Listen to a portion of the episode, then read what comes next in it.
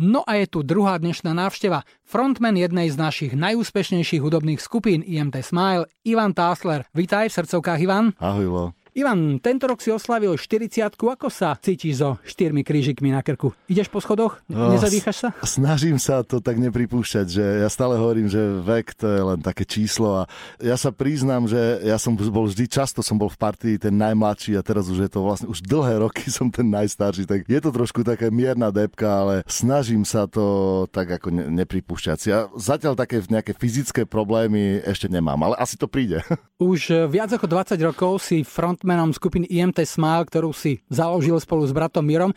Vy dvaja ste stálice, ale okolo vás sa už za tie roky vystriedal dosť dlhý zástup muzikantov. Koľko ich bolo? Vedel by si to zrátať? Stačia ti na to prsty dvoch rúk? Raz sme to rátali spolu s Mirom a mám pocit, že asi 30 ľudí to bolo. Je ťažké byť tvojim spoluhráčom?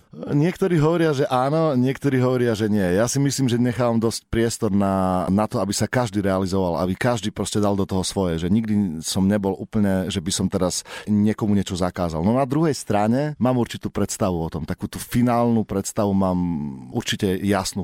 Vlastne a chcem, aby to bolo podľa tej mojej predstavy. Takže to môže niekomu vádiť, ale na druhej strane ja som sa vždy riadil tým nejakým svojím pocitom a myslím si, že inak to ani nemôže byť. Zažil som veľa tvojich koncertov a pamätám si, ako ťa tvoji spoluhráči sledujú, normálne sú nalepení na tebe, lebo nikdy nevedia, čo urobíš, ako majú zareagovať. Ako boli obdobia, keď som to preháňal v rámci takých nejakých ako improvizácií alebo takých zmien v piesňach. Teraz sa priznám, že už je toho menej, ale treba povedať, že aj teraz mám za sebou fantastickú partiu, ktorá vie reagovať veľmi rýchlo, keď sa aj niečo zmení. Takže to bolo vždy v IMT Smile taká špecialita, že nevždy platilo to, čo sme naskúšali. Na ktorú zostavu skupiny spomínaš najradšej, alebo je to vždy len tá aktuálna? Rád spomínam na Maťa Migáša, úplne tá prvá zostava, Peťo Bíč, Katka Knechtová. Rád spomínam na obdobie, keď s nami hrával Maťo Valihora, Marcel Bunta, Oskar Rózsa, to bolo neuveriteľné. Rád spomínam na Lukáša Kolivošku, na Koliu, proste to bol úplne člen kapely, veľmi podstatný. Takže tých období je strašne veľa aj tých muzikantov. Ja som veľmi vďačný každému muzikantovi, ktorý bol v kapele, lebo svojím spôsobom ovplyvnili ten sound tej kapely. Bez nich by táto kapela nebola taká, aká je. Vedel by si predstaviť raz taký koncert, kde by ste sa stretli úplne všetci menovaní, plus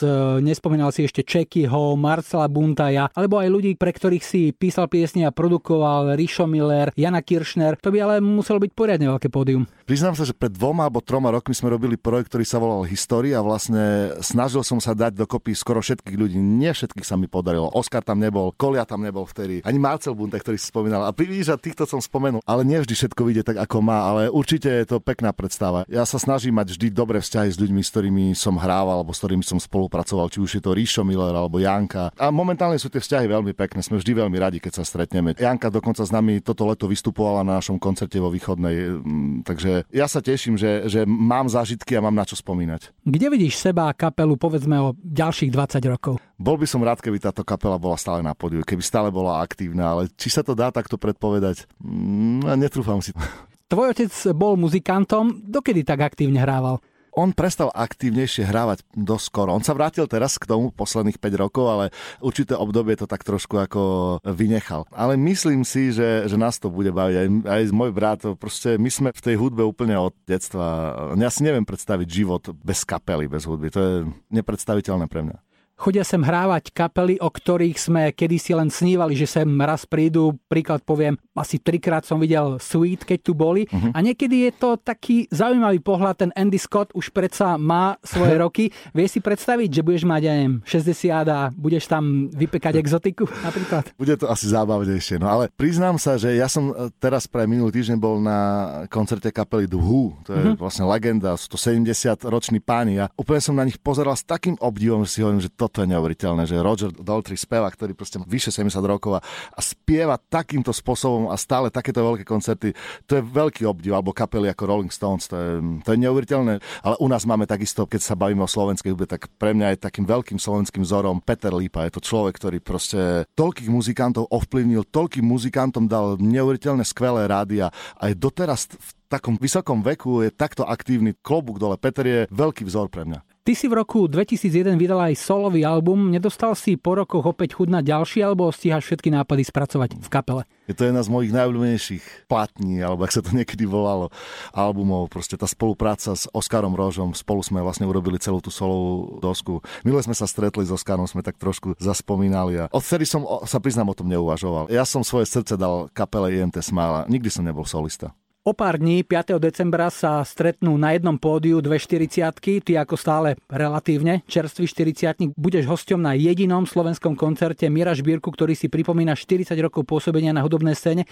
Aký darček si pre Mekyho pripravil? Musím hlavne povedať, že si veľmi vážim, že sme dostali pozvanie byť hosťami na koncerte Mekyho Žbirku. Nikdy sme spolu nehrali, takže je to taká premiéra. A darček je pre nás hudba. My zahráme pieseň od Mekyho Žbirku, ktorá sa volá Selavi, ale ešte sme si tam pripravili taký bonus. Nemôžem to povedať, lebo je to prekvapenie aj pre samotného pána Žbirku a verím, že to bude také pekné, milé, hudobné prekvapenie. No a čo darček pre tvojich fanúšikov? Počul som, že ste niečo upiekli s našou kolegyňou Evitou. Áno, my sme vlastne boli oslovení do toho, aby sme urobili ústrednú pieseň do filmu Príliš osobná známosť, že ďalšia Evitovka a ďalší skvelý film, ktorý Evita vlastne aj s svojimi spolupracovníkmi natočila. A veľmi sa teším a som vďačný za túto možnosť, že sme mohli urobiť pesničku do filmu a my sme túto pesničku poňali tak československy a je v nej aj česká speváčka. Vlastne nie je celkom speváčka, je to taká instagramová žienka, volá sa Nikol Štíbrová a myslím si, že to celkom dobre vypalilo. Aj tvorcovia filmu sú spokojní, dokonca tá pieseň nebude použitá len tak klasicky len v záverečných titulkoch, ale bude mať aj trošku iné miesto v tom filme, čomu som veľmi rád a veľmi si to vážim. Takže teším sa za takúto spoluprácu a hlavne sa teším, že to robíme vlastne ako keby v takej rodine, alebo tvorcovia filmu, či už Peťo Núñez alebo Evita sú naši dlhoroční priatelia. Dlhé roky vlastne spolupracujeme a vydávame sa na či už akciách, alebo niekedy dávno s Evitou ešte na pódiach, keď moderovala akcie, kde sme hrávali. Takže je to také, že nie je to len spolupráca, ale je to taká spolupráca od srdca, keď sa teší,